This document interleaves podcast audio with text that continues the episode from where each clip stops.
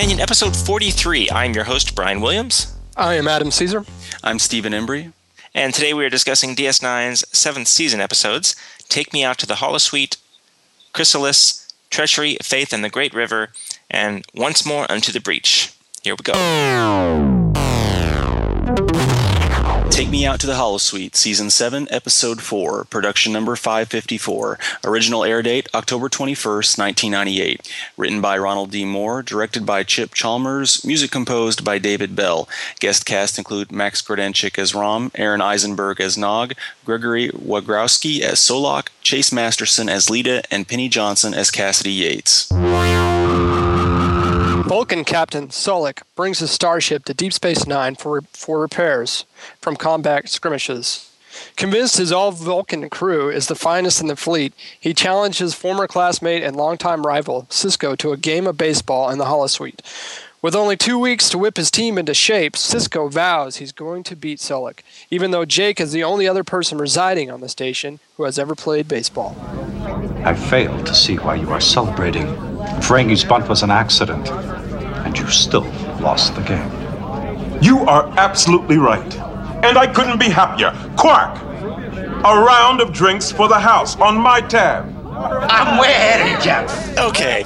Now, a couple of our listeners have commented on, on I think, on our Facebook page.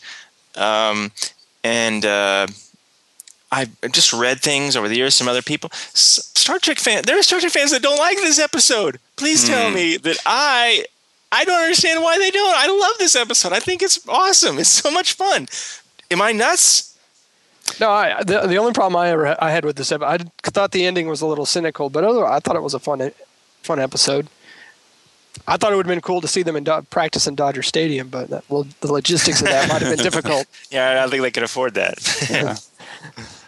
um, Well, well, for me as a Trek yeah, fan, Steve, you're base- you're you're our fan, baseball aficionado here. So Yeah. Yeah, as a baseball fan and a Trek fan, uh, you know, I'm, I'm so happy this episode exists. Um, the, o- the only thing I could think of why some people say they don't care for it would be, you know, there are a number, you know, I, I follow a couple of sports primarily and a lot of other sports I don't follow. And I would certainly find something, you know, that was with one of those sports that I don't follow. If it was focused on that, I might find it a little irrelevant. So maybe Oh. it's just people not into baseball or Into something, baseball. you know? yeah, okay. it didn't- well, I think it. You know, it's not like it's a big shocker. It's not like the baseball thing came out of the blue. They've they've had baseball quite a Yeah. bit in this whole series. You know, he keeps a ball on his um desk, and it's become very symbolic from time to time. So um, I thought it was just a kind of a fun way to show. Um, show, you know, show the love of baseball and why Sisko loves it and that kind of thing. I mean, it was it was used in the very first episode to explain, you know, linear time. linear So, uh, time to the prophets. Yeah. Well, So, the other yeah. thing that's nice about this episode is that it, it we've talked about this sort of thing too. Uh, is that it comes at a nice point in the show. You know, we've had yeah, before this, we've had like the first two episodes of season seven are pretty heavy, a lot going on, a lot of big story arc, narrative things happening, and then you know that third episode was really the episode that gets Ezri stationed there, and you know some of that stuff she goes through, and obviously the end of season six was heavy. So this is, I can't imagine a more lighthearted episode uh, in a perfect spot. You know, I mean, there's no, nobody's, nobody's gonna, no ship is gonna explode uh, if, if they don't make a, hit a home run, right? no, it's it's it's it's great. It's really, it's just, it's it's such a pleasant episode. It, there are so many moments that put a smile on my face. Um, uh, first one that pops into mind is is Odo as the umpire, like practicing in his office. you know, that's great. And I I can see. I, I don't know. I guess I can see what you're saying, Steve. If if somebody's, you know. I mean, we're not necessarily saying if somebody hates baseball, but if somebody's just not into the sport, um, and they're like, "Why is there baseball in my Star Trek?" I guess I could see that, and you know, all three of us like baseball, so, and that's an understatement for Steve. So, uh, I guess we're not going to really be able to comment on, on that because we like Well- this episode. So, you know what, our listeners, you guys like to, you know, definitely let us know if is that the reason that you don't like it. Um, happy to talk about that uh, to mention that next time. Um, Um, what is that? Oh. at the same time, and we'll get to it. I mean, I think it it's uh, it's totally different, you know, separate from everything else going on in the show. You know, it's not. Um, but at the same time, I do think it has something to say, which we'll get to. You know, so I think it has value. You know, not only is it funny, Yes. But there there is something to say too. You know, so Absolutely, absolutely. Okay, so before we get to that, um, let's see. The the Worf stuff is very fun. There's not much Oh, of it, but yeah. his couple of lines make me laugh out loud. Death to the opponent. them. Yeah, Yeah. death- batter, batter, swing batter, death to the opponent, death to the, death to the opposition. Oh, there you go. That's pretty funny. Um, I tell you, you know what? Here's something I love. I love seeing the LCARS interface with baseball stuff on it. yeah, That's awesome. Somebody saved that one. Yeah, somebody saved that one. I'm sure of it. Um, it's very funny the, uh, the the practice stuff. Watching them play, they're so terrible. I love watching Rom like throw the ball and then run and grab it and then throw it again. um, so this is based loosely on uh, Ira Behr did an episode of Fame. Uh, he wrote an episode of Fame a few years earlier, and they had a lot of the same gags, uh, like the running, like uh, Nog not knowing um, who to tag. That was in the Fame episode. Um, there's some other stuff that he borrowed from there, like uh, yeah, um, the ending and, and things, and uh, some of the stuff in the ending, like what what Nog does or Rom does, excuse me. Um, but he he didn't he didn't write the thing, but but it was based on a lot of his the Fame stuff. And, you know, it, it worked there. So, um, you know, uh, reading the writers talk about this episode, they, they say the one thing that they felt they didn't do so well was um, uh, the way they treated the Vulcans because you kind of feel like you know there's um, uh, what's the captain's name Slovak or Slo uh, Solok, I think. Solok, right? Solok. You, you know, there's Solok at the beginning and then Solak at the end. Um, they felt like we kind of left the Vulcans, didn't do enough with them. Um, I guess I could see that, but there is that whole scene kind of in the middle where Sisko explains to um, um, Penny Johnson um, about. Uh, I just said Penny Johnson, but anyway, yeah, um, where he explains to her that uh, you know what what Solak uh, did to him, and you know I kind of feel Solak's presence in that scene anyway. Um, so I can see that, but uh, this episode just puts a like I said, it puts a smile on my face so many times. There's not a there's not a lot to it, but it's just um, it's so much fun to me. Um, just seeing just seeing all those guys in those uniforms out there on the field. Uh, that's another thing too. I remember when they sold the. Now this is back when I was in, you know, this is my first year in college, so I was, you know, I just left my. I went from from a crappy paying job in the army to no job, so, and paying for school. So I was like the poorest I've ever been in my life. That that first year of college was pretty bad. So when they released the uh, Niners T-shirt and hat, I bought the hat. uh, Steve, you got the shirt, didn't you? yeah, I got it. You still have that somewhere? Yeah, so I, recently I found it when I was rummaging through things. Yeah. Oh yeah. Oh, speaking of that, by the way, I am. Uh, I'm going. If you're listening to this in time, uh, the Dodgers are having their first Star Trek night on Friday. Oh yes. Fourth. I'm going. Bill Shatner's going to throw out the first pitch. I pitch. know. I read that. Yeah. That's crazy. and I get uh, I get a. It's in the right field pavilion, so it's like all you can eat Mm-hmm. dogs basically. I'm so I'm sure I'm gonna feel sick after that. But but the coolest part is that you get a, a shirt with like that says something about the Federation on it. It's a baseball jersey that says something about the Federation and Spock or something or other. Mm-hmm. So that's the main reason. that's the main reason I'm going. Nice. But uh, That's so cool. it's it's funny that that's this week. The first time they've done a Star Trek night. Uh, Yeah, and it's this week this. that we're talking about. Take me out to the Feet. But anyway. Um, Um, so, uh, you know, there's so many. Let's just. I've already said a couple that I like. Uh, Steve, what's your favorite baseball-y kind of? What's your favorite funny moment in this episode?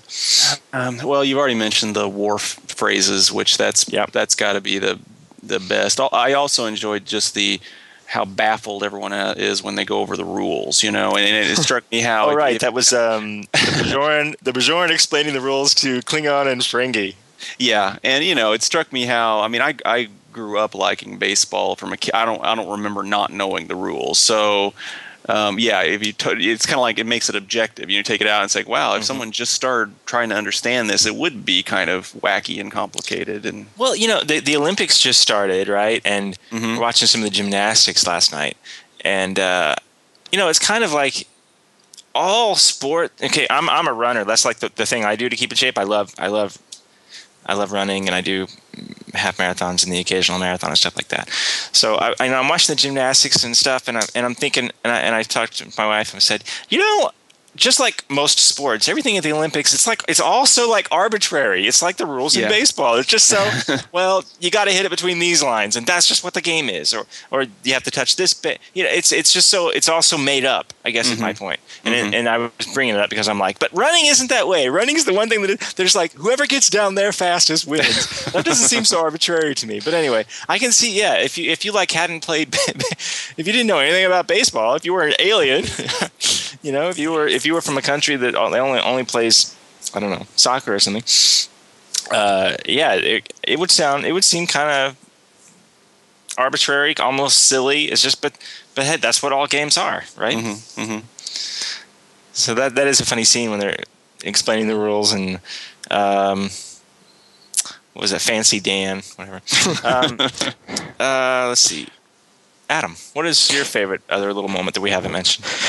Um, it's all pretty much the same. Um, I mean the Rom stuff and everything like that. I found it, in, you know, I played baseball and I'm probably just as big a fan as Steve is. Um, it's interesting. I could, you know, I don't know if this was because obviously if they're going to do this episode, they have to do some sort of baseball training as actors.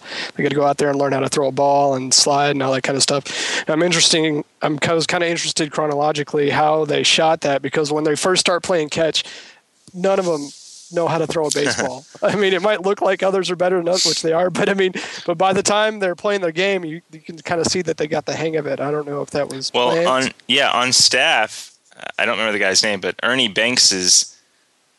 Now, who, who did Ernie Banks play for? Anybody? Ernie played for the Cubs. the Cubs, right? He knows. yeah. All right, Chicago. Um, so Ernie Banks, his nephew, or no, his son. His son worked on DS9. Right. Yeah. Okay. I don't remember. The, his obviously his last name is Banks. So he like trained them all, you know, in the basics of of um, baseball for this episode. As far as how they shot it, they did it all with um, separate setups. It was faster for them to not have to change the camera setup, but to change everybody's clothes. So anytime, any anything where somebody needs to f- fast pass uh, f- first base, they just set the camera up and they did every pass. So they were using um, their workout clothes, or then they would change into their uniforms for the actual game. And so, I, so from that point of view, they were sh- they were like doing the same action multiple times, and I suppose that they would have had to have gotten a little better each time. Well, it's so easy Um, to take for granted how what's very natural in an actual live setting with the way all the cameras are and the control room doing it is totally opposite of how you know a television show or film is made. You know, they got to sit there and establish all those shots, all those different Mm-hmm. angles, and separately. It's not like everything's just set out for them. Yeah, and and I, even more unusual for um, Star Trek and Deep Space Nine. You know, Mhm. Yeah. um, so much of this is uh, outside. I mean, more than more than half the episode they're on a ball field in the sun. Um, oh, I guess they couldn't have done this episode with Terry Farrell. See, look, it's even it's all it's oh, that much yeah. better that Ezri is It's worked out. You know, here's here's one. I do have a complaint about this episode. It's not really a complaint, but something about like okay, seeing like the Ferengi makeup. You know, I, I it never occurs to me that's that's latex or that's that's a rubber f- head. I never mm-hmm. think that they're just they're Ferengi. They're you know on on the promenade they're Ferengi. On, in Quarks they're Ferengi. But something about putting them with what I'm sure is the exact same makeup job on a baseball field in the 1990s Mm-hmm. that's that's that my brain understands what that's supposed to look like so well Mm-hmm. that somehow for the first time this is the, this is this is the episode where they their makeup looks fake to me where it looks like they're guys in, in rubber heads I don't Yeah, know I'm sure it was. You know, I mean, I'm sure it was. It's probably just out of context. It's just your Yeah, brain exactly. playing tr- tricks on Well, you. Well, this is the first time we've seen um, uh, Rom without one of those ceremonial Romulan or Ferengi um, little headdress things like he always wears. Mm-hmm. You know, he's not wearing one of those here. Um, I'm sure they had to do some funky things to get the uh, ball caps to fit on the Ferengi head. Um, I am going to wear my, my Niners ball cap on, on on Friday at the Dodgers game. So Make sure you say hi. Um, okay, so what's this episode about? And that's like Steve, what you were saying. That's the that's the coolest thing about this. There's no question. Yeah. This this episode has some wonderful meaning, and uh, when it's over, you know exactly what it is. And by the standards of our show, that means it holds up. So, mm-hmm. yeah, well, I feel it's. I mean, it's it, it's it's actually kind of complex, and there's actually a couple different angles you could go at. But I think the obvious thing is that it's about it's kind of the notion of it's not whether you win or lose it's how you play the game you know? I mean it's it's it's family it's it's coming together and everyone everyone communing you know is more important than reaching some kind of goal. And i think as a, on a secondary note i think the whole what you like adam what you referenced at the end being kind of jaded i think i think it's what's kind of interesting in the notion of um, drinking to manufactured triumph. You know it's like kind of like goals you know don't exist in a vacuum. You know it's kind of like, it's like let's take on this group of people that are much smarter than us much stronger than us that can do this kind of thing and let's still celebrate the small things you know the goals we create you know the goals we achieve and so forth. Um, so I, I, think they're actually it's kind of deep to me. I think there's a cut those those different issues going on there. Adam? Um, yeah i would agree with it. It's it's got a lot of meaning. Um, like you said you know teamwork them all coming together. Um, you know, we were talking earlier about, you know, if somebody doesn't like baseball, they might not like this episode. My feeling is maybe they, I think they went a little over the top with Sisko and his rivalry. He, to me, came off kind of a lot out of character in this episode. Mm. He was kind of, you know, obviously he was mean and he was just not very likable in this episode. And um, even in the ending, um, these are the problems that I have with it. Is just, it's just like uh, you know, I can see coming together, celebrating. They got that moral victory and all that, but um, I don't, you know, I just didn't like the ending where they were just like laughing at the Vulcans. It just seemed kind of like, why couldn't you just be? I mean, it didn't seem like, didn't fit to me. It's like they were kind of like being the Vulcan, you know, gloating. And it was just, I don't know, it just kind of settled me the wrong way. I didn't, I didn't particularly care for the ending and how they kind of set that at the end. I, didn't I think, think it could have been that, more positive. I didn't think it was really mean spirited. I thought they were just going over the top um, um, to get a rise out of of the Vulcan to prove to him that they that he is being emotional. Yeah, I didn't um, think it was necessary. But I, I don't know that they were really being. They really meant it, I guess. But no, I, I can see what you're saying. Yeah, I'm not. I'm not. I'm not agreeing with you, but I, I see it. I, I see. I see what you're saying. Totally. Um, and I do see like Sisko's you know Sisko's kicking Rom out and stuff. Um, it gave them it, it gave them enough. What it ended up doing to me is kind of making this a a Rom almost a Rom episode more than a Sisko episode. You know, because mm-hmm. it's it's it's Rom's um, unflinching love for all of them, Sisko included, um, that made him happy uh, to still come and sit in the stands and insist that his teammates not quit, you know, and, and play. And he wanted, he just wanted to see his friends play this game and, and win. And um, that Sisko is brought around uh, because of Rom's heart. Um, I, I, think that's that was a dramatic moment that was worth it. Uh, to ha- it was worth having Sisko be a a jerk to him earlier to get that moment. Um, so even in this lighthearted episode about uh, Vulcans playing Federation with baseball, we still get character development from Sisko, um, and he gets it. You know, he gets schooled by uh, the lowest guy on the totem pole, uh, the guy that's not even in Starfleet, and the guy that doesn't know the first thing about baseball. So I, I like it, and um, there. It, this episode to me is something that I could watch pretty much any time, and it feels good, and I enjoy it. You know, it's one of those. You know, it's an episode that uh, obviously you can take it completely out of the overall uh, overall uh, DS9 storyline, and you can still enjoy it. Um, I don't know, as opposed to a lot of the episodes in season seven where I could never, if I was flipping channels and it was on, I would not want to watch it because I would feel like, you know, I needed to watch. It'd be like watching the, you know, an episode in the middle of the season from Breaking Bad. I, it doesn't make sense to me. You couldn't do that. Um, but this episode, you could absolutely do that.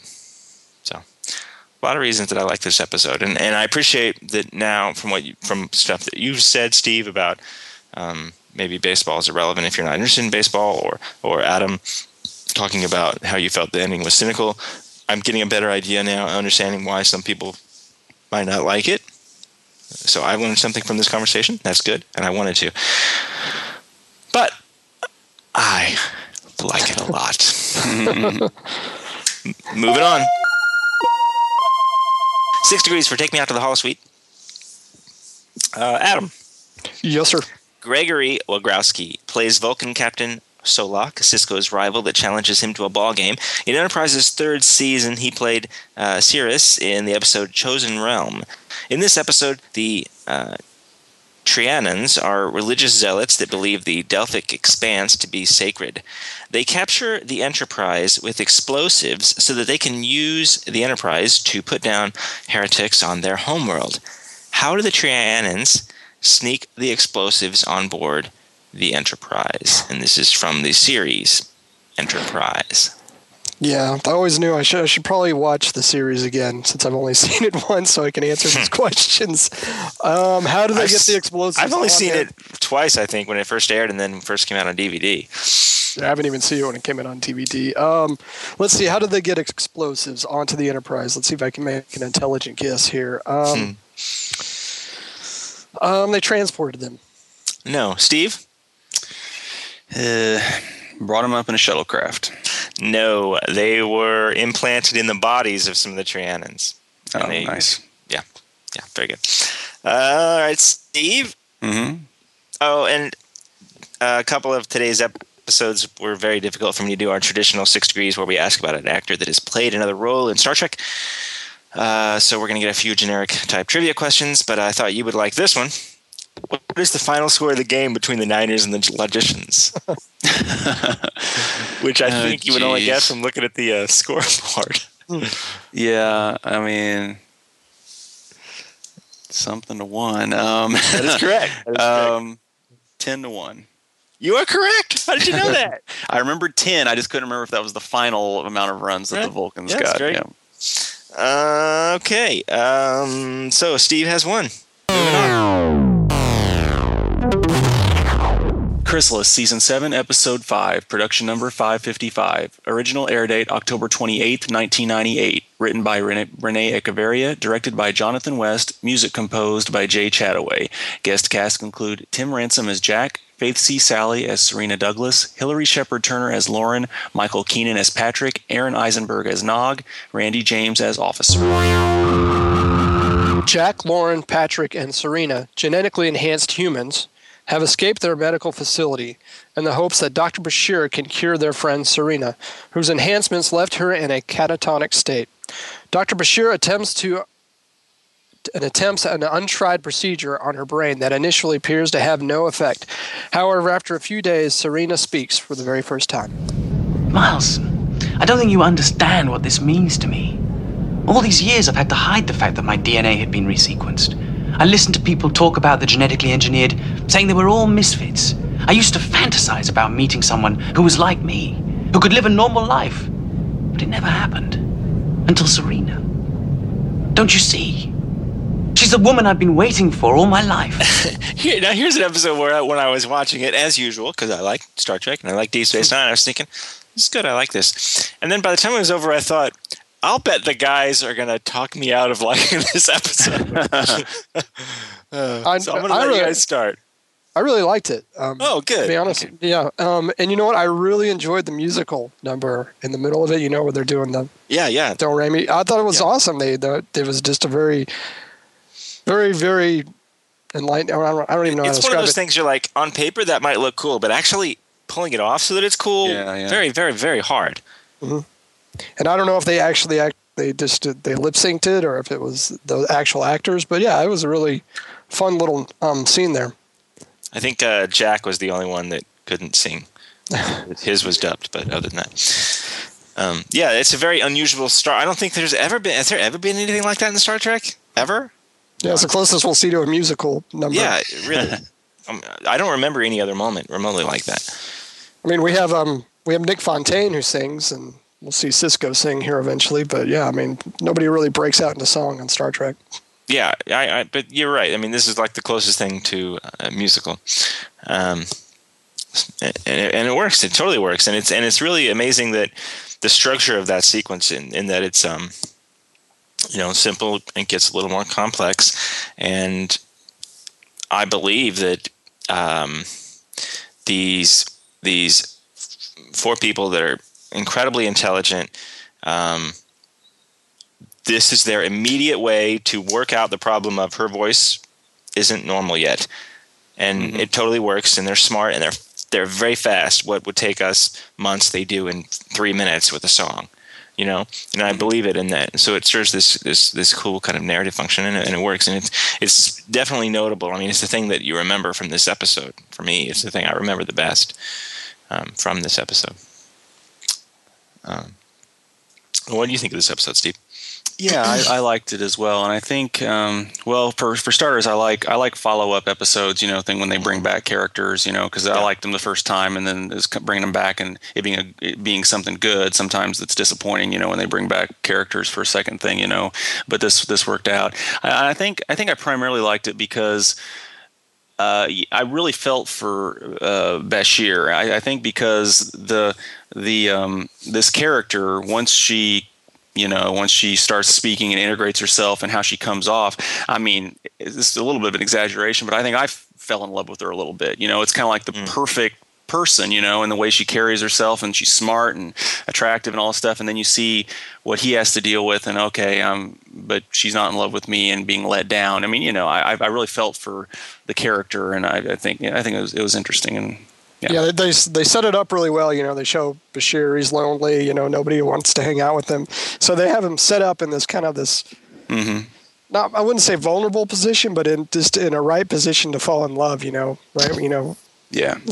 Um, so. Um, well, my only concern was that, you know, he makes such a an, a huge and obvious mistake in kind of rushing her, right? not not giving her time, and I almost felt like, well, isn't I mean Bashir is he, I mean, he's smarter than he's more. It's not really an intelligent question; it's an experience question, and he seems more. He seems more experienced in life uh, than that to me. But you know, if if if we're arguing that it's just his, you know, loneliness, extreme loneliness, and a complete well, lack of love will will make you know intelligent mm-hmm. people uh, and experienced people um, make mistakes like this. Well, I wouldn't say it was just necessarily. I'm sorry to kind of to no, no, portray that as a, I wasn't saying like you know they kind of set it up as him being lonely and desperate, but if you look at Bashir over the years, and you know obviously Jadzia just died, and if we look at he um he waited, he waited and he waited and he waited with Jadzia, and um you know it never happened. You know we tried. You know he was really strong at first, and then you know, and I think maybe that was in his psyche here too. He's like I don't want to wait. I don't want to wait and see if this is going to happen. I want to make how, it happen. How many relationships did he have during this show? Melora comes to mind. Mm-hmm. Um, were there any others? Uh, Leeta, briefly. That's right. Leeta, you know. yeah. That always seemed a bit fluffy. Right. That was that was more, I think, um, physical. Yeah. I can understand that. but you know, I, I, would say too that um, yeah, inexperience, and that's what brings about it. He's so he's inexperienced as a person in relationships. So obviously, he's like, well, I made this mistake the last time, so I'm going to do it this way this time, not thinking it through. So, you know, it's it's ironic uh, that um, that the character that the character on this show that is uh, genetically enhanced mm-hmm. and therefore in most ways um, the the least like us is the guy that I can kind of identify with almost more than anybody. um, um, but and it's also you know it's ironic that that guy that that intelligence and that that those enhancements um, don't help him here. Well, if you if you if you see all the characters, I mean, you know, obviously they're all you know they're all made like this totally mental supermen. You know, they can do things beyond anything that we can think of mentally, but emotionally they're just as messed up as we are. You, you kind of see that in all of all five of them. That um, emotionally they're not enhanced in any way. Well, that's exactly Serena's problem in this episode. You know, she she comes out of this, she's released from this shell, um, and she's an emotional child and doesn't know what feeling she's is or isn't having isn't having um, doesn't know how to um, kind of analyze those feelings doesn't know how to express herself and it just confuses her and scares her back to the shell you know to that safety of what she knew um, of course that's unfortunate for um, Bashir Yeah. but uh, even Bashir's friend O'Brien tries to warn him that things are moving too fast Mm-hmm. And Julian doesn't listen.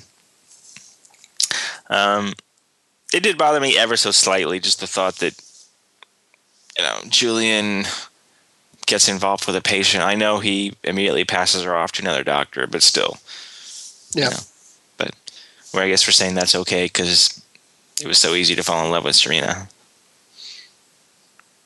Yeah, Yeah, I like how the way they, you know, the makeup was on it. The makeup, I think they did. It was very subtle because you know she came in and she was kind of glab, you know, not very, not. There wasn't a whole lot. It didn't seem like there was a whole lot of life in her eyes, and then they really brightened her up.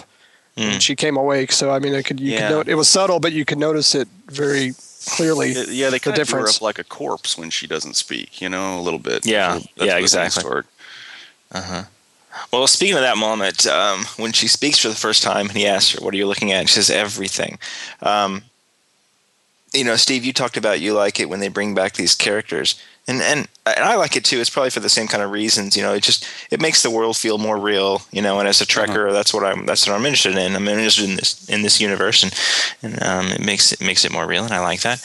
Um, but in this episode, it has another effect too, because you know the previous episode she she was a mute. She had didn't have a line in the whole episode, and with that history, recent history. I mean, that was just the previous season. And with that history, um, when she finally does speak in this episode, you know, it's a big deal to me, and it's a bigger deal than they can get out of the ten minutes they spend getting her to speak. It's really that previous episode, forty six minutes plus those ten minutes. You know, Yeah. it really does feel like they've they've worked up to this, and it makes it feel like a bigger deal in the way that you wouldn't get from a single episode. Oh yeah, yeah. you couldn't have done this without the previous one. You know, Yes. you could wouldn't have time. Yeah. Yeah. Um, so, uh, Adam, what's it about? Um, don't fall in love too quickly. no, I'm kidding. Um, um, You're kidding, of course. Everybody yeah, yeah. fall in love too quickly.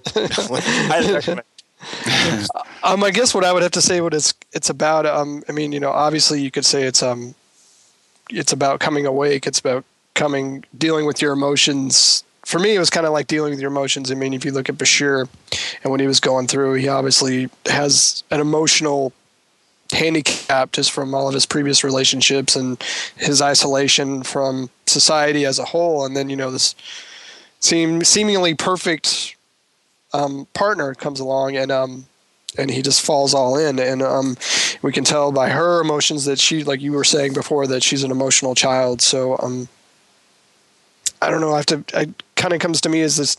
This is an, an, it's more of an emotional episode to me than anything about you know what's going on underneath.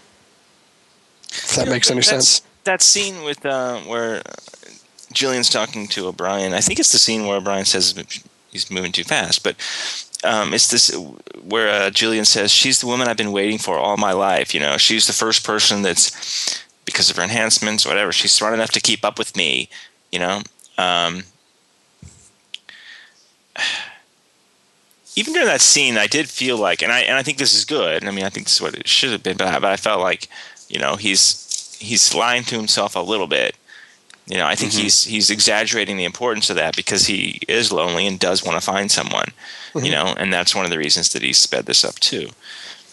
Um, Steve, what do you what do you think this episode's about? Yeah, I mean, I think we kind of touched on it, but uh, you know, so often what what the episodes are about is our interactions with other people, how we deal, and I think that's just something to say about the human condition. You know, relationships are such a crucial part of it. You know, and I think I think here it's it's a it's about you know you you people can be at different places in their lives. You know, a person that's not necessarily wrong for you or right for you, or you know whatever type of relationship you're talking about. But you know, people have to get to a place. You know, we we evolve, we change, and so you know sometimes people simply aren't in the in the right place at the right time you know and and and to and furthermore as we discussed you can't force those things you can't force those issues that's something we all have to get to on our own. It's all about the timing. well, you know, um, it takes a little bit of the pain out of watching this episode, knowing that Julian's going to find somebody by the end of the season. Yeah, yeah. Um, but I remember at the time seeing this episode, it did feel like, you know, here we go again. Man, it sucks. you know, yeah. we just had it was it was just a couple episodes back. We had that painful scene uh, where Ezri tells Bashir, you know, yeah. if it if Worf hadn't come along, it would have been you. And you're like, oh my god, you know. and then he, then this happens to him. So you know, thinking about that that episode and and that Bashir, um, it, it's I guess it's not a far cry to see that he might his loneliness might have blinded him that he might have rushed in here. Um, so, okay, moving on. Six degrees for Chrysalis. Uh, we got Steve's got one, Adam's got none. Uh, here's another one where I've already asked. A lot of these people were in other episodes, but I've asked about every one of them already. So, mm-hmm. uh, Adam, name the sixth season episode that first starred the Jack Pack. Well, what is that previous episode that we've been talking about? The previous episode that had these characters. Oh, that's funny because I was looking up um, the previous episode to kind of get a little research on this one, and I didn't even forgot. I've already forgotten the name. The title. Steve. Oh, I'm trying to come up with something that makes some sense, but it's I'm no I know I'm going to know it when I hear it, but it's it's not coming to me. Statistical probabilities. Mm. Makes sense. yeah. Uh, Steve, this is a question just for you. Okay. Um, the Jack Pack sing a song to get Sarina's voice back to normal using the do, re, mi syllables. What is the name given to this particular form of singing where each note of the scale is given a specific syllable? There's mm. a lot of variations on this name, but I and I will take any of them. Was that our recording engineer? Uh, I'm sure I'll have heard of it when I hear it, but I don't. I don't know. Uh, Adam Embry or no? Yeah, Adam Caesar. Do you know the name? I have no idea. Let Embry answer. Let All Embry right, get in Embry, here. Please chime in. Uh, he is correct. Adam Embry just said Solfege, and he reminded us that he is not being recorded. So you are while our engineer answered the uh, question correctly. It is Solfege. So he gets one. Or as we called it when I was in the uh, Navy School of Music, Soulfish. All right. So uh, yeah, uh, our recording engineer has one for the day. But in the meantime, uh, we're still at one to nothing. Steve. All right. Moving on. Treachery, Faith, and the Great River, Season 7, Episode 6, Production Number 556. Original air date November 4th, 1998. Teleplay by David Weddle and Bradley Thompson. Story by Philip Kim. Directed by Steve Posey. Music composed by David Bell. Guest cast include Jeffrey Combs as Weyoun, Casey Biggs as Damar, J.G. Hertzler as General Martok, Aron Eisenberg as Nog, Max Grodénchik as Rom, and Salome Jens as female shapeshifter. Odo is lured to a secret meeting where he finds himself face to face with Weyoun, the Vorta leader of the enemy Dominion. Weyoun announces that he's decided to defect, and in exchange for asylum, he promises to provide valuable information that could help the Federation win the war. Odo finally agrees to take Weyoun as his prisoner, but soon after they leave, they are forced to receive a transmission from the D- Dominion. Odo is surprised when the monitor displays Weyoun standing beside Damar.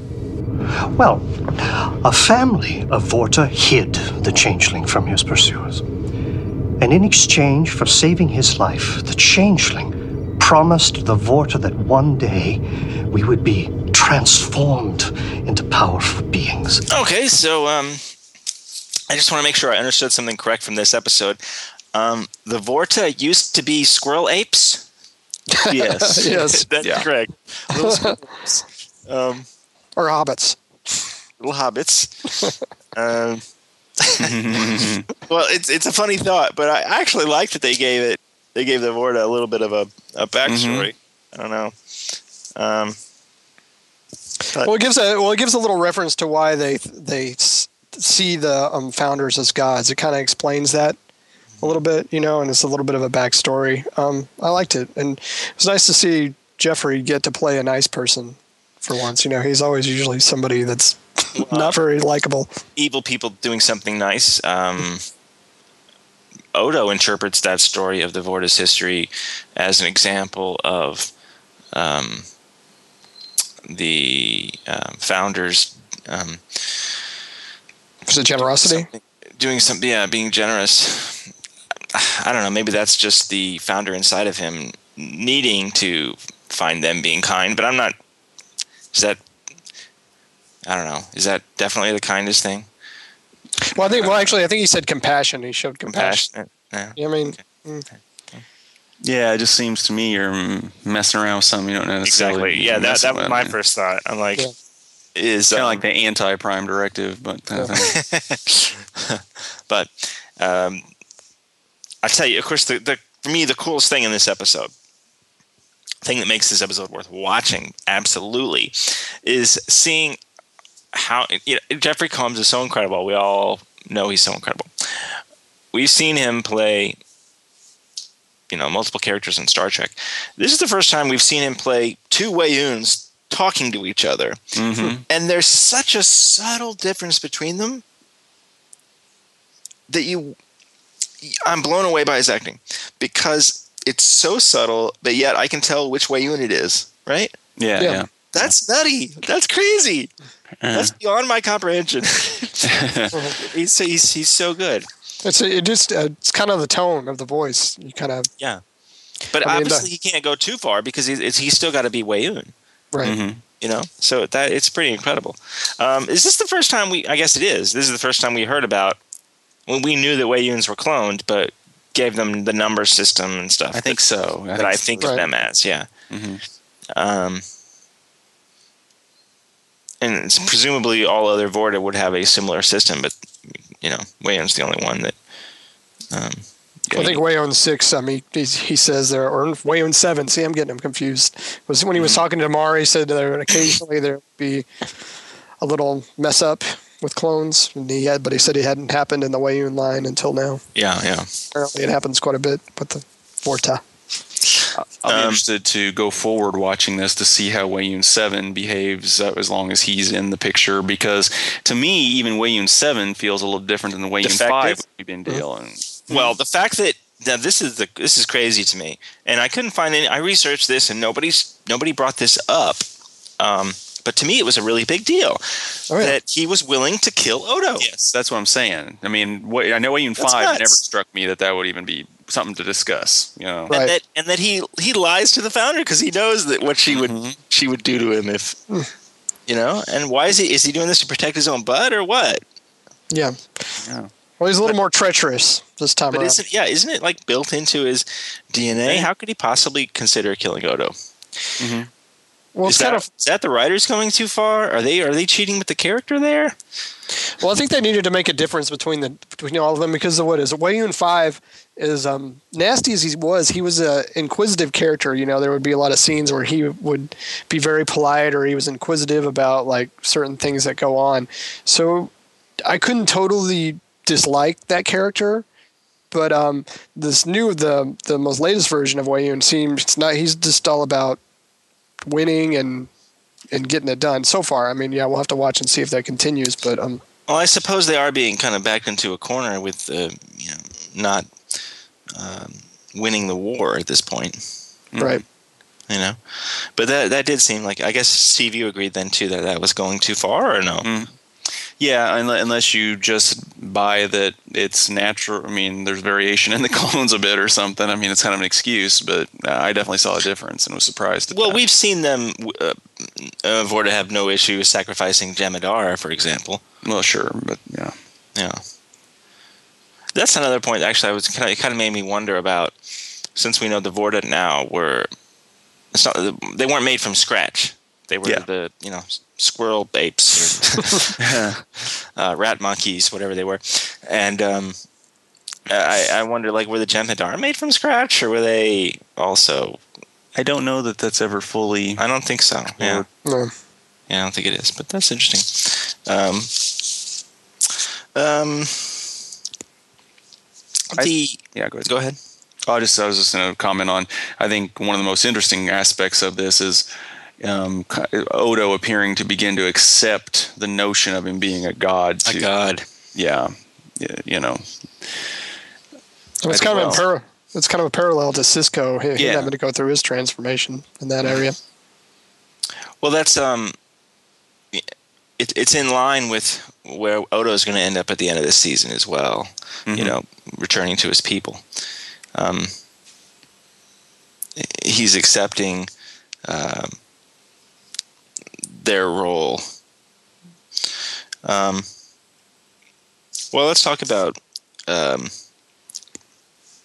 uh, that end scene there when he uh, Weyoun uh, six dies and asks Odo for his blessing. You know, I mean, Mhm. you can see that he's uncomfortable, um, but he does it, and um, that's all there is to it. So, Yeah. but no, that's that's Here, him. That's um, that's what you're talking about. Yeah, you know, he's he's accepting he's accepting this role, and and I, my favorite thing about that isn't so much the scene where Weyoun dies; it's the next scene. Well, with Kira. It's the yeah. scene with Kira where Kira talks about, you know, oh, what does she say? Faith. Weyoun's faith in you, meaning Odo, was enough for him, and that's that's what matters. You know, in the same way that her faith is enough for her, um, and her belief about the prophets, and um, it doesn't matter if she can't explain it. She doesn't have to. That's kind of what Faith is. I mean, you know, she Yeah. and it's interesting how the, the secondary story also in, in that in that respect um, leads into that too because it's you know it's, a, it's as close as the as religion the Ferengi get you know the whole yeah. Great River thing Yeah, he clearly has uh, Nog procuring the stabilizer for the Defiant. Clearly has faith in the Great River. It's an amusing storyline too.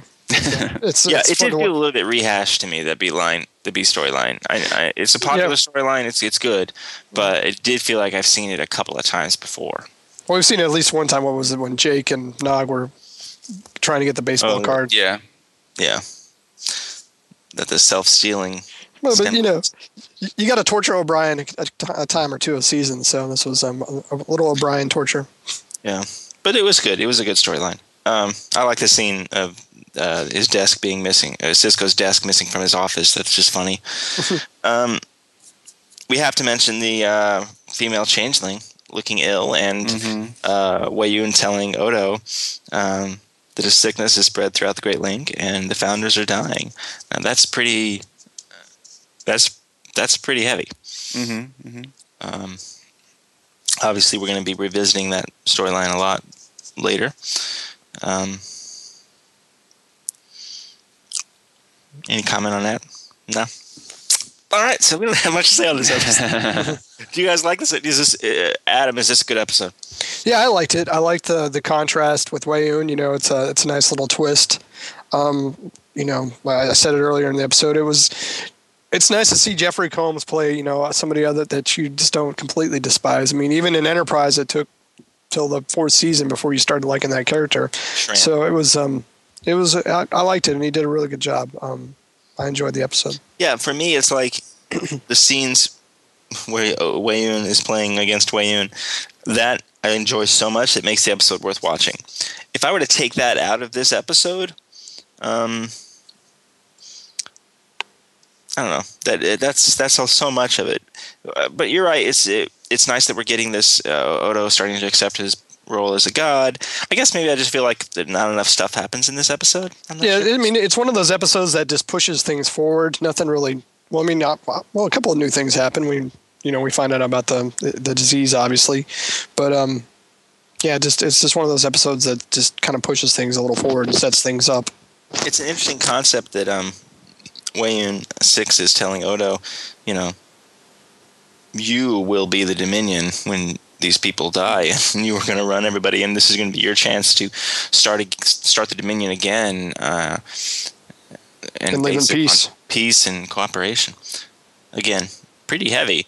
Uh, I I feel like I don't know. I, I, I guess I, I I think those lines deserve something more than two guys sitting in a, a runabout powered down inside of an ice uh, moon or something. I don't know. You wanted something more grandiose. Yeah. Well, Steve, is this a good episode? Yeah, I think it's a good episode. I think much of what we're, you know, the any disparaging remarks is because it's stuck in this era of DS9, where where an episode that might be a very good episode earlier in the series, you know, is going to not seem so Ah. great in the it's chunked with all these others, you know. That's a good point. Yeah. No, that's that's an excellent point. I think this episode is a perfect example of that. It's good here, and maybe it would have we would have thought it was great earlier. Um, what's it about? faith, I guess. Yeah, right now. yeah. Is it about treachery and faith? is it possibly also about a great river?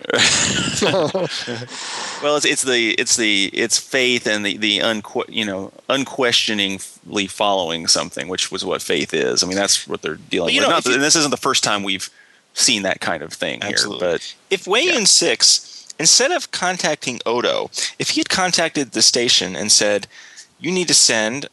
I'm incredibly important. I know all this information. I want to help. I want to stop this war. I want the founders to learn how to live in peace with the solids. That's my. That's my the main thing, the most important thing. And I want to defect. And you need to send." You need to treat me with the level of importance that I have and send a bunch of ships and put a lot of effort into retrieving me safe and sound. He Why could have we- contacted them and said all of that, but he But he did only- not Well, he only trusted Odo That's- because he only had faith in Odo. If Mm-hmm. Odo di- wasn't around, he would not have defected. No. And it, he has complete faith in Odo, but he only has faith in Odo. mm-hmm. But he has such faith in Odo. He has such faith in Odo that he gives his life to protect Odo. Hmm. Steve, what's it about? faith. Yeah, I think And- it's. I mean, I mean, yeah, it, it's. I mean, we could elaborate more on um, the definition of faith, but I mean, it's pretty simple. It's pretty straightforward in this episode. It's uh, you know, like we were talking about the last ep- or was the baseball episode was a had a little bit more complexity to it. This one's pretty straightforward and its message. All right. Well, I think that we should have faith in six degrees. so, six degrees for treachery, faith in the Great River. You guys, do did we didn't we didn't shortchange that episode, did we? No. No. Okay. All right. Good. Uh, so, what's your score? Steve has one. Adam has none. Yep. Yep. Again, nobody in here that I haven't already asked questions about a million times. So trivia. Uh, oh gosh. Um, Adam. Go ahead. In this episode, we see Weyoun's six and seven. Which Weyoun was first seen on DS9? And I don't mean the station. I mean the series. Who's the first Weyoun we saw? Which one? Which number? Um, I'm going to say Weyoun four. You are correct. It was Weyoun four. Uh, Steve, who kills Weyoun seven later in this season? Oh gosh, I remember it happening, but I um, It's a slightly trick question because there are a couple different Weyouns going to get killed later in this season, but I'm talking about the, the one that we saw in the this current. episode. Yeah. Uh, I'm I'm not certain. Is it Damar? No. Uh, Adam? The very last Weyoun is that who you're talking about? I'm talking about the Weyoun that we see in this episode, the one that does not die in this episode. Oh, okay. I thought you were talking about the very last one. That one would be Garak. Um, this You one, would have been correct had I been asking about. yeah. Um, so I'm trying to think who kills this one. Um, I guess now when the next one dies, I can't ask about who kills the next one. well, you might. I'll forget by then. Don't worry. That's true. That's true.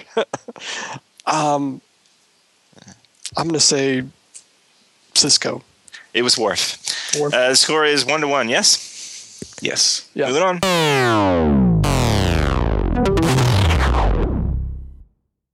Once More Into the Breach, Season 7, Episode 7, production number 557. Original air date November 11th, 1998. Written by Ronald D. Moore, directed by Allan Kroeker, music composed by Dennis McCarthy. Guest cast include John Colicos as Kor, J.G. Hertzler as General Martok, Neil Vipond as Darok, Nancy Youngblut as Kularn, and Blake Lindsley as Synon. Worf is paid a visit by his old friend Kor, an aging Klingon war hero. Kor admits that his ambition has earned him countless enemies and that consequently he has been unable to secure the command of a ship for the war. Worf promises to find him a military command and approaches General Martok with the request, which he angrily refuses. Undaunted, Worf appoints Kor as third officer on the Ch'Tang, Martok's flagship, where he is treated with star status by the crew, much to Martok's dismay. Savor the fruit of life, my young friends. It has a sweet taste when it is fresh from the vine, but don't live too long. The taste turns bitter after a time. I'm glad that they brought Kor back and that they finished out this storyline. Uh, We go all the way back to Blood Oath. Um, the other two Klingons that they brought back from the original series, they died in that episode, but Kor lived, of course, and we saw him a couple more times. Um, so I, I like that they got around to uh, they had the time to finish out his storyline um, before the series ended. Um, you know, the uh, B story from this episode, I, I, just because it's one of the first things I'm thinking of, I want to mention it right now. So the, it's very brief. It's just a couple scenes where uh, Quark mistakenly thinks Ezri is pursuing Worf and tells her she shouldn't, and she's you know a beautiful flower or whatever. and and she says, "I'm not interested in Worf, but that was very sweet." Um, and then he goes and, and says, "Oh, look, she's she loves me" or something. Um, it was weird because it was the first time I realized, uh, you know, I kind of clicked. Oh yeah, this is season seven where they don't do anything with Quark. Quark, like, he has no. It, it it's kind of sad, you know, because he has no real play, place in this season. You know, I, I yes, there were yes he had two scenes in this episode, but they were they didn't have to be there. You know, so little for Quark had to be there from this season. You know, Well, yeah, you even Ferengi you- episodes this episode. This Yeah, we, I would think we said what the last Ferengi episode was season last six. season. Yeah. Yeah. If you look at Quark, yeah, I would, I would agree with you. He hasn't had much of a, a role so far. Um, I, I don't recall exactly, but I mean, even even in that episode where they go and they fight that, um, they destroy the shipyard. He's on the ship and he has a purpose, and there's some good scenes. But I mean, you know, he's not really even doing anything on the ship. No. He just Yeah. just kind of shows up. But of course, that is the fact that this episode is not about him is indicative of the problem that I just said. That he doesn't have any episodes about him. But it isn't about him, so let's talk about what it is about. Um, Kor. Steve, I know you're a fan of Kor. Yeah, yeah. Well, it's fun that um, we reference earlier DS9, of course, but also that we get the references to original series stuff. You know, so yeah, it's he- one of those more than usual. Yeah. He talks about um, uh, Kang, right, and the, and the Mhm, battle mhm. of Caleb Four against the Federation. Do we actually know anything? Have we ever heard of that battle? not to my knowledge. That's not the battle that. Okay, yeah, um, yeah, because he wouldn't have actually. He wasn't in an episode with King in the original series. right. They never worked together. Yeah, Right.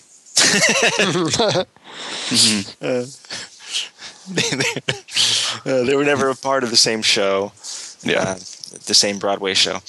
Uh, um, well, I tell you that that scene when uh, Martok tells his story about why he's against Kor. Um, you know, and Kor had a, apparently uh, rejected his application because he was from you know because he was a commoner basically.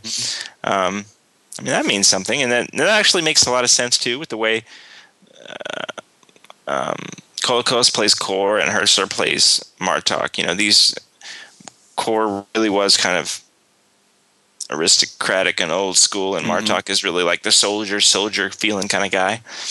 Um, uh, so you can kind of see that. Um, it's hard not to side with. It's hard hard not to kind of feel Martok has every right to do what he's doing.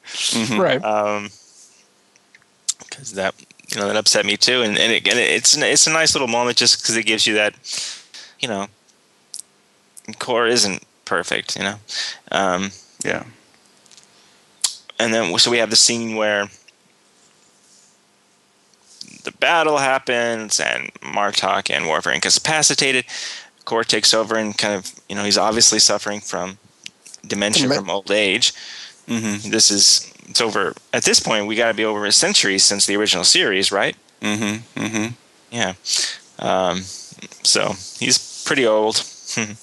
and uh, he starts having flashes in this other battle. Then we get that scene in the mess hall where they're making fun of him, even Martok. And that's Mhm. Yeah. kind of a risky thing. Uh, Yeah. You know, Martok is supposed to be this character that we love on this on this series, but to show him really going after um, Kor in that mess hall scene, just flat out making fun of him, um, that's pretty. Um, Yeah, it's harsh. Yeah. yeah, and pretty risky from a character standpoint. But Mhm. what you guys I think, think of that? I think they set it up well, so it, it, it wasn't too. It wasn't like he did it out of the blue. So I think they set up his his hatred for Kor uh, well enough in advance, so it was um you know it didn't feel out of place for me. Steve? Yeah, yeah, I, I would agree. I wasn't. I, I felt. I, I felt harsh, but I I understood. You know why it was. You know I understood why this is just a, a real. It's a real sore spot for for Martok. You know, and so you could you could buy it. You know. Well, Martok talks about, you know, he got his battlefield commission. That's how he, you know, from his own um, efforts, that's how he became an officer. But that was after his father Yeah. had died. died. And that mean that would mean so much to a Klingon. I mean, I can s- I, I understand his hatred. Mm-hmm. I, I do, but it is harsh. Um, But I mean, he gets it in return. I mean, that was a, that's probably the best line of the of the episode that Kor said. You know, um, about life, savor the Mm-hmm. savor the savor moment. the fruit of life, my young friends. Do not live too long. It grows bitter after a time. Something to that effect. Mm-hmm. Right. Yeah, yeah. That's um. They kind of they push in on him when he says that line, and it's pretty. Um, It, you know, and it's kind of it was it was nice for for him too because you know what we've seen of Kor, he's a loud, bo- boisterous Klingon. You know, he's your typical Klingon. You know, he was one of it's what they based all the Klingons for on, and so you know, yeah, he was. It was hard to take. We ever saw. You never really took Kor too seriously. At least I didn't as a character. I mean, I liked him. He's a great Klingon, but I mean, there was never that. Um, that was more Kang. That was serious and was you know said things that mattered. Um, Kor was just more like the the comic, the comic relief for that group of Klingons, and um, it was it was I thought it was made that line even more powerful that he said it in that way, and it just yeah it was the best line of the episode again. Yeah, it, it- and and that line, of course, gets to what it's about. I don't know if we want to jump straight into that, but um, well, is there anything else before we get into what it's about? Um, Worf doesn't have much to do in this episode. It's a little weird. Yeah. Although, on the other hand, you get like this sense of it's it really is kind of like a Martok Kor episode, Yeah. which Yeah. is unusual that it's not our primary people. Um, but it doesn't feel that way. I mean, it doesn't bother me. It, it feels everything feels natural enough in this episode. Mm-hmm. Mm-hmm. Well, if we were to talk about a little bit more, I like the scene with um, Kira and um, Ezri. You know, they, you know, you were talking about how Quark doesn't have anything to do. He doesn't have anything major to do. But I mean, they're they're in a subtle way in this episode. They're setting up um, Ezri. They're building her character. I mean, it's not a lot. You know, they're talking about how she deals with people she knew in the past, and you know, the Quark thing. It's it was an, it was a fun little scene between her and Kira There, you're crazy. Get out of here. You know, Yeah. you don't get to see you don't get to see Kira be lighthearted too much. So it was that was kind of a fun scene. Um, all right. Anything else before what it's about? Um, I don't think so. No. Okay. So this episode opens with Kor coming to Worf, and you know, he do, he's not just asking for a job. He he says, "Help me end my life as I've lived it as a warrior." You know, um, and then of course we have that scene that we just mentioned where he talks about, you know, don't don't live too long. The fruit of life uh, grows bitter after a time. Um, so it's kind of this question for me of I don't know how do we how do we age gracefully you know in in the light of the oh I remember I, I was going to say uh, in the in the light in light of the uh, ravages of old age I remember that episode of um, uh, next gen was it it was uh, uh, the Spock episode part one, uh, reunification, unification, unification, unification right? Mm-hmm. Unification part one, when um, uh, Sarek is dying, right? Mm-hmm. Mm-hmm. Yeah, and and Picard talks about the ravages of old age. I think in the right episode. Yeah. Um, you know that there's that all our technology, and and you could say that today too. We're Mm-hmm. living older and older, but still, there's always going to be an end, and getting to the end is always going to mean losing uh, all these things that you had used to define yourself. Mhm. You know, and without a doubt, it's even more extreme for the Klingons because without if they're not if they're not a warrior, then they're nothing. You know, it's almost like it's it's kind of like the um the Jem'Hadar. You know, if the, the ones that live to an old age, it's not really it's it's not a good thing. Right, right. It's not really you know they they Wasn't it a prerequisite to, to die in honor in battle or something like that to get into Sto-vo-kor? Sto-vo-kor? So yeah. isn't that part of the Klingon lore? Mm-hmm. Um, so yeah, there's this sense that you just keep going back out there until until you You've die. Um, um, so it's it's it just takes a couple of these little moments. That opening scene, that line um, in uh, at, at the end of the mess hall scene, or when Darok or whatever they, um, yeah, Dar- Darok, um, uh, Martok's assistant, comes and uh, tells Kor what's going on. Um, and it, it just takes a couple of these little scenes where it's like, I mean, it is, it is pretty sad, and it is pretty like, what do you Yeah, do? you- Yeah, you even see that in Marta, you know, when after he had belittled um, Kor, you know, he's in his um, ready yeah, room. Martok clearly immediately understands, and that's saying something considering how much he hates him for good reason. And the very next scene, he's saying to Worf, "You know, I've wanted to, I've wanted to gloat over him being an idiot my whole life, and um, he's had that moment. And, and I've had this moment, and it wasn't so great, you know, because I don't care who you are, you can get to that point. yeah, You know, everybody is going to age. Everybody's going to age out. Either you're dead, or you're you're aging out of usefulness. Yeah. I mean, that was one of the themes of um, Star Trek 6 uh, with um, um, I think there's a line between Kirk and Spock's quarters, and Kirk says to Spock, or no, no, Spock says it to Kirk. You know, have have we lived so long as to have outlived our usefulness? you know, when this is all you have, and this is what your world is, how do you how do you live with that? How do you how, how can you be content with that? You know, Yeah. it's like um, um, I don't know. I'm going to come up with a dumb example. I don't want to do that, but so I'm I'm talking a lot here. What what you guys got? I mean, I'm sure it's the same kind of thing. what Yeah, I'm about. with you. Yeah, it's out, Yeah. outliving one's usefulness. What do you do as you age? And yeah, yeah.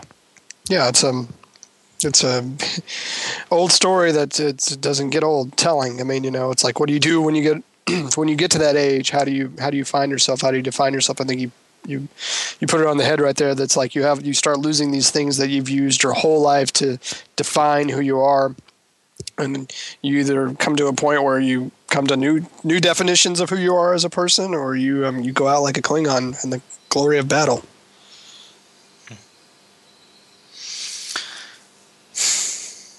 So it's a it's bittersweet. Is this a good episode? I thought yeah. so. Yeah, yeah. I think so. It's a satisfactory kind of Klingon, um, the the Kor Kang uh, storyline wrap up to me. Mm-hmm, mm-hmm. Yeah. Especially because uh, sort of Kahless. What was the name of the episode where they went to find the sort of Kahless? Sort of Uh, Kahless? sort of chaos. Yeah, I think it was. Okay, good.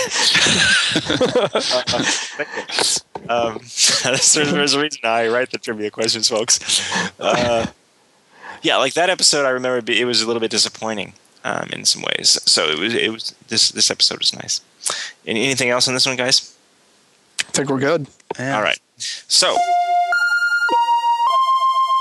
six degrees for once more into the breach. What's our score? One to one. I believe so. So Okay. Um, Adam, you going first or second?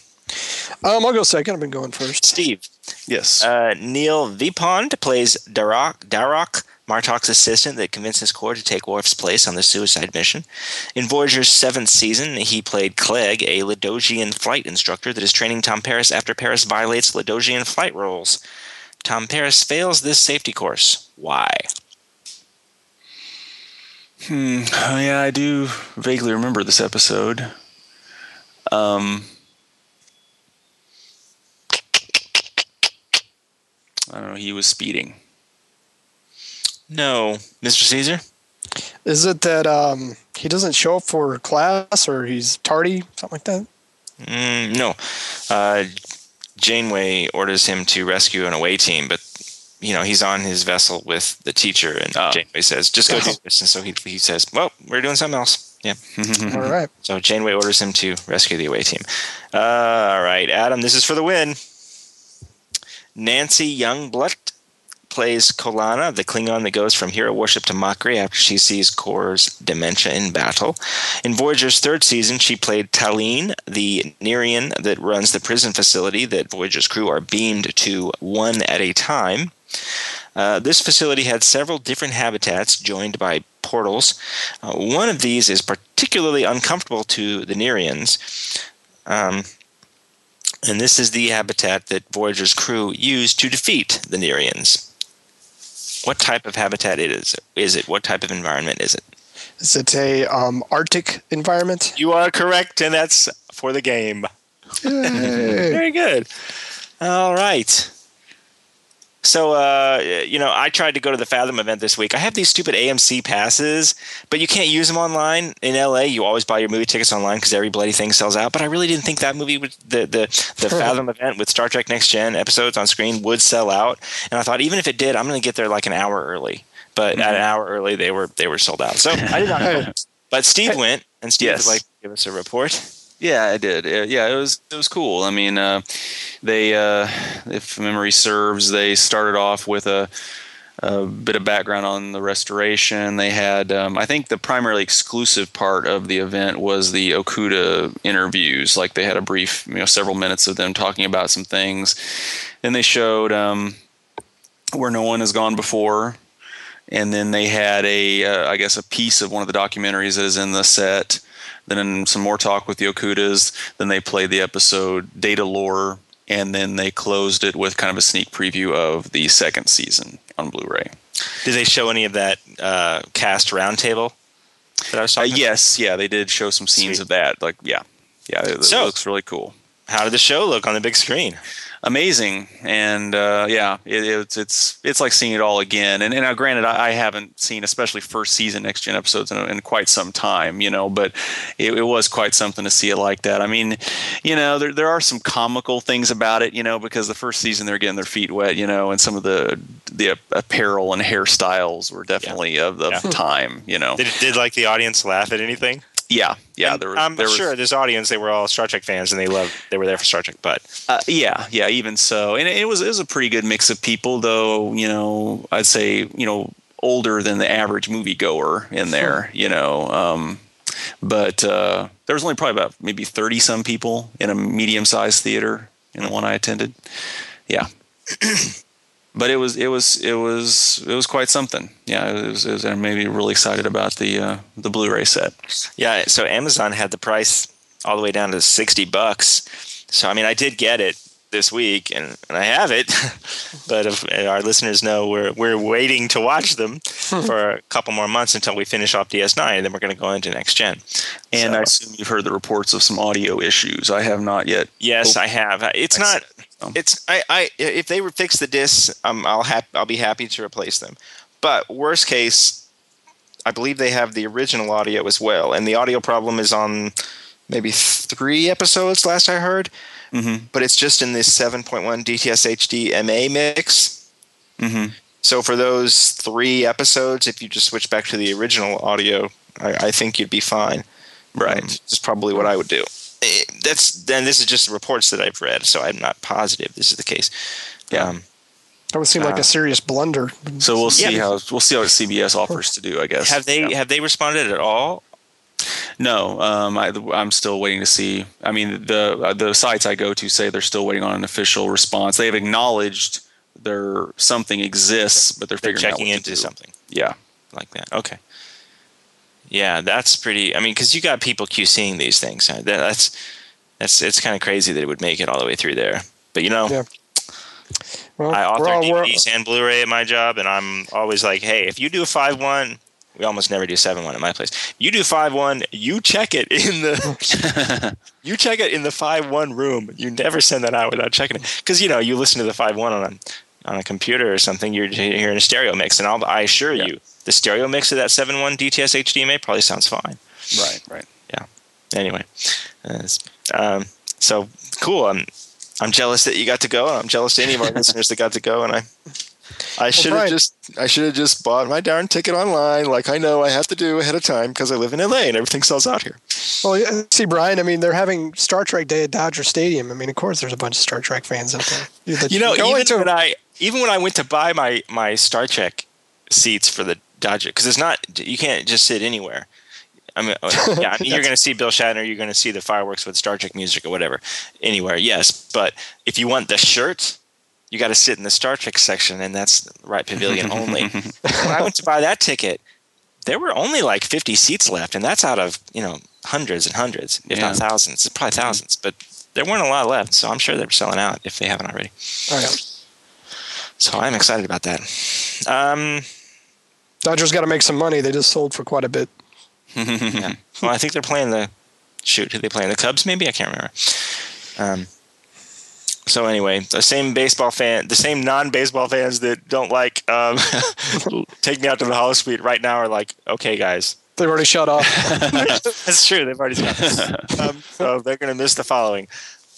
Thank you so much for listening. We super appreciate it. You could do us the biggest favor ever and leave a review on iTunes.